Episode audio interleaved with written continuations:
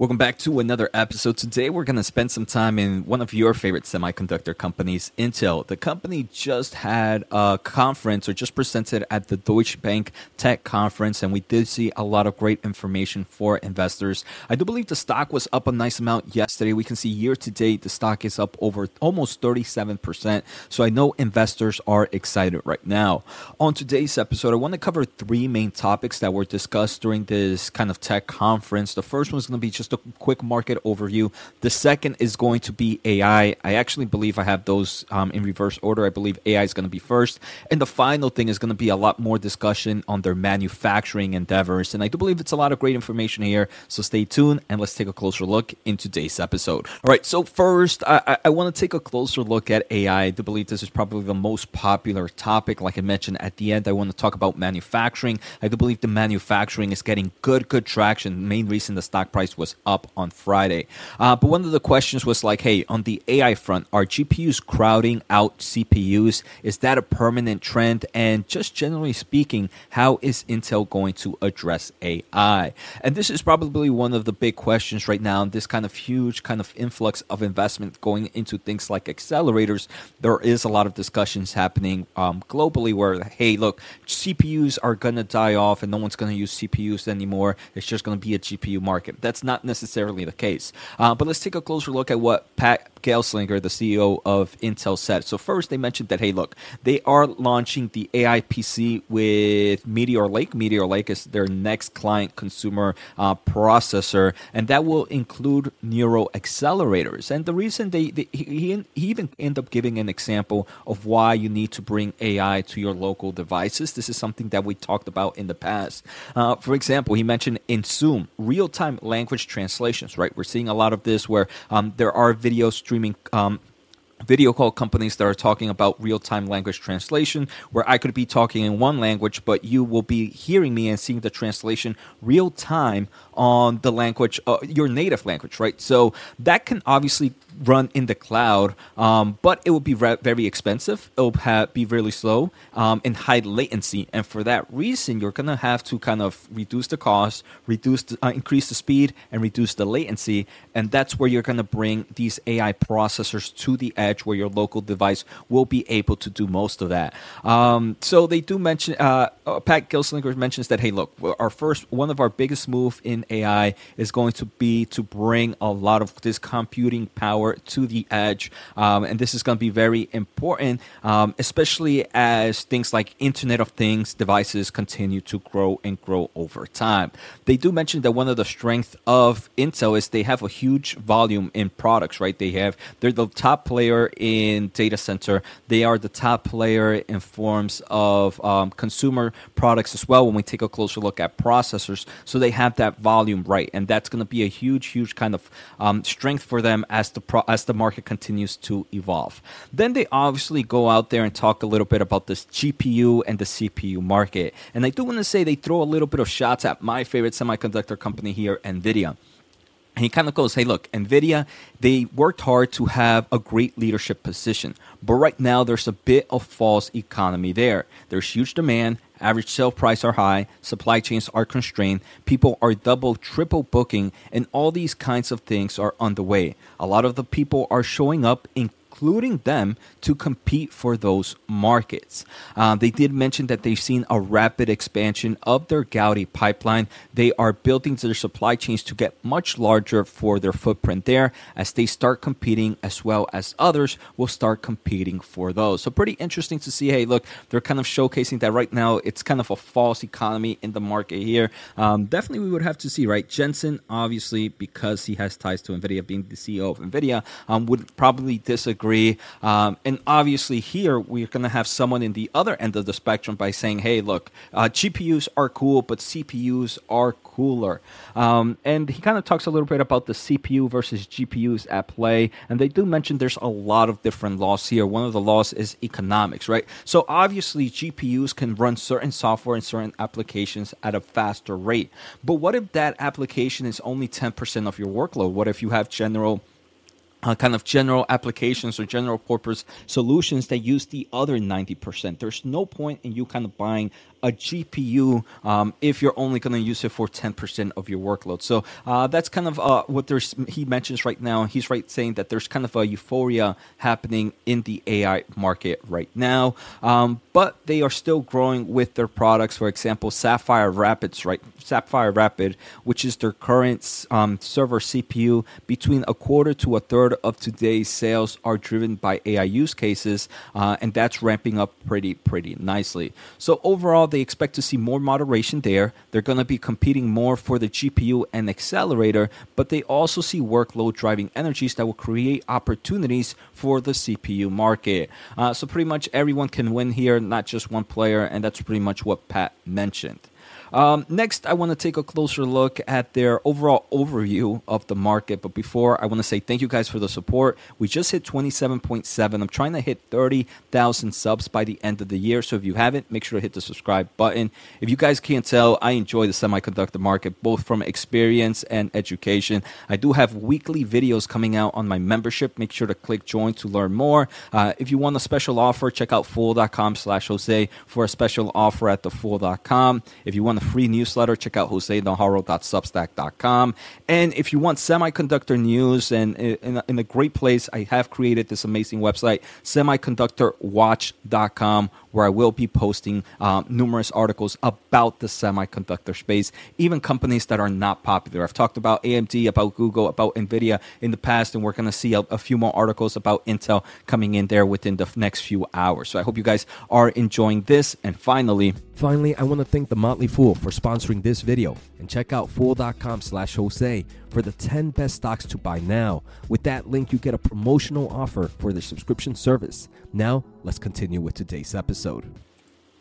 All right, so next I want to take a closer look at the market overview. Uh, so they talk a little bit about their client market, their data center market, and more importantly, their foundry market. Um, they do mention that they do see modest growth in their client business going forward. They are now getting market share back to historical levels, and they do think that AI PC, what we were just talking about, will be a nice accelerant upgrade cycle but nothing too too crazy. They do mention that hey, look, the client market is looking good right now. They do mention hey, look, the data center market obviously is at a cyclical low, and their products are at the moment not competitive. They lost share, but now they're getting better products associated with that and they believe that they'll start doing better on the data center business going forward and they believe that AI accelerators and other aspects of the data center will be a meaningful contributor over a multi year base.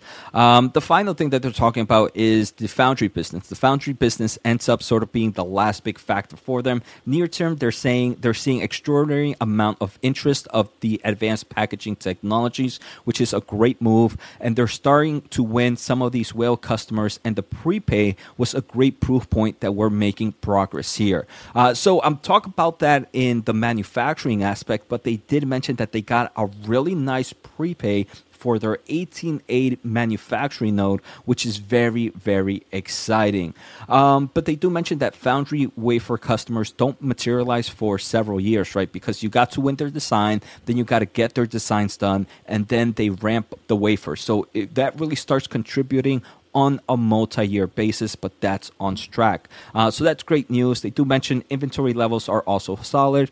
They're going into their next major product right now, which is Meteor Lake, uh, which will usher in the AI PC generation. Um, they do mention the data center market is kind of seeing a little bit of the weakness. They said that quarter three was going to be down a bit from quarter two, and right now they are kind of seeing exactly what they thought they would see on the right end, though, they do mention that taking all of those things together at this point, they say they are above the midpoint of their guidance for quarter three. So they're feeling good about quarter three as that progresses. Uh, so overall, another great news. I do believe probably a good portion of that revenue is going to become coming from the client business and also the data center business, but more in the AI accelerators opposed to their CPU. I do believe they're still seeing that weakness in the CPU market as they continue to lose maybe market share to AMD there. Um, now, the final thing I want to talk about, guys, is the manufacturing. And remember, Intel's trying to hit five nodes in four years, uh, and they're doing pretty good. They obviously Intel 7 is done. Uh, they mentioned Intel 4 with Meteor Lake is nicely on track, and that will be coming out later this year. It's ramping up in crazy, crazy volume productions and, and, coming out in quarter four. They do mention Intel 4 is looking great, which is that Meteor Lake. Intel 3, which is Sierra and Granite. Intel 3 is going to be mainly led by server products. Those are server CPU products, is looking great. Um, and then Intel 20A is their next client generation products, which will be Arrow Lake. And that is looking very good right now. Um, they already taken up the volume expectations on their internal factories there. Now they mention Intel 18A, that's going to be the uh, kind of the two nanometer node, uh, though is sort of critical, and that is the critical completion point right. So they're kind of seeing there, but on the bright news, they do mention that they received a large customer prepay of 18A capacity. So now customers are getting confident enough that they're putting their dollars on their balance sheet to accelerate their 18A capacity. And I think this is insane because they have talked about some other companies, I believe like Ericsson, that kind of went with their 18A product. Uh, but here, this is a large customer, and for some, and, and, they don't mention any names. For them to not be able to mention names right now, this is going to have to be a really, really big player here in the design company in the 18A. I'm pretty, I'm, kind of curious to see who it is, um, but we'll have to kind of take a closer look within the upcoming quarters until they mention the name. Uh, but they do mention with this kind of prepaid order, they now have began to accelerate the build out of their Arizona based on that customer prepaid. So the Arizona is great for them, and others they, they do mention that others might have difficulty in Arizona. TSMC, right? We saw TSMC kind of seeing a bit of the delays in their manufacturing plants in Arizona. Intel says, hey, look, we've done this already in the past. We know how to do it, and we're moving along in schedule. So overall, they do mention that everything is coming together, and this customer prepaid really is a strong exclamation point to the momentum for 18A and the manufacturing capacity that Intel will provide. Uh, a little bit more updates. Obviously, Intel 4, which is Meteor Lake, which is coming out in quarter four. This is going to be Intel's first EUV node. So if this get this right, that's going to be a huge, important technological statement. Intel seems to be moving in the right direction. Um, the other thing that's happening is they do mention that right now in the semiconductor market, there's a lot of changes, ha- changes happening, especially with the technology side in transistors. We have things like gate all around, ribbon, RibbonFET, power via the backside power um, as well. Uh, so uh, Pat Gelsinger is saying that, hey, look, all these changes are happening, and this is going to give us the opportunity to really get ahead as we try to beat all the other competitors in this market. So next, I want to talk a little bit about a question that came in here about the cost of geographics. Obviously, Intel is building in the eastern hemisphere, which tends to be a little bit more expensive than the western hemisphere. Uh, so, how is Intel going to really be able to combat that challenge of cost? So um, Intel pretty much mentions that hey, look, we are obviously a customer of TSMC, so we know exactly what their charges are. So now I'm able to go back to my team and say, hey, look, how are we exactly able to go to below this cost, right? Because they need to get below those costs to even entertain some customers. And they do mention things like the U.S. CHIPS Act, the ITC, which is the investment tax credit, are designed to specifically close that gap with Taiwan and Korea. Uh, so that's going to help out. The other thing is obviously this technological improvement with things like AI, machine learning, and telemetry can kind of help them grow their technology with maybe less headcount and kind of equal cost. So Intel's focusing both on incentives from the government and also technological investment. Um, so overall, the company is kind of focusing on the, all that and understands that hey, they need to be in a competitive pricing point to combat against TSMC. The final thing they talk a little bit about is kind of the cultural changes happening in Intel. Um, previously, Intel and their manufacturing was kind of a same business. Uh, Pat is really trying to kind of make them different um, and kind of change that culture there because right before, maybe the Intel design team would tell the Intel manufacturing team, hey, look, we need to build this. Can you guys expedite this? But if you expedite something, you're obviously going to make the factory less efficient. The cost is going to go up. So they are doing this cultural change where hey if you need to do something you have to do it right the first time. If not it's going to increase the overall cost. And i do believe that is a great move as well. Culture is definitely very important. And i do believe that's probably going to be one of the hardest challenges for intel right now um, but i do believe they can succeed in this aspect. Uh, so i'm not a shareholder of intel but i do believe they are making all the right moves. I'm actually I, I, I get more bullish and bullish in this company. Luckily, I am in AMD, I am in Intel, I, I mean in Nvidia, and I'm a lot in the semiconductor industry. So me missing out this wave right now, I don't have FOMO. But I do believe if Intel goes below 30, this is definitely a great attractive price point um, at those prices, and it's definitely hitting that throughout the past few kind of a month or so.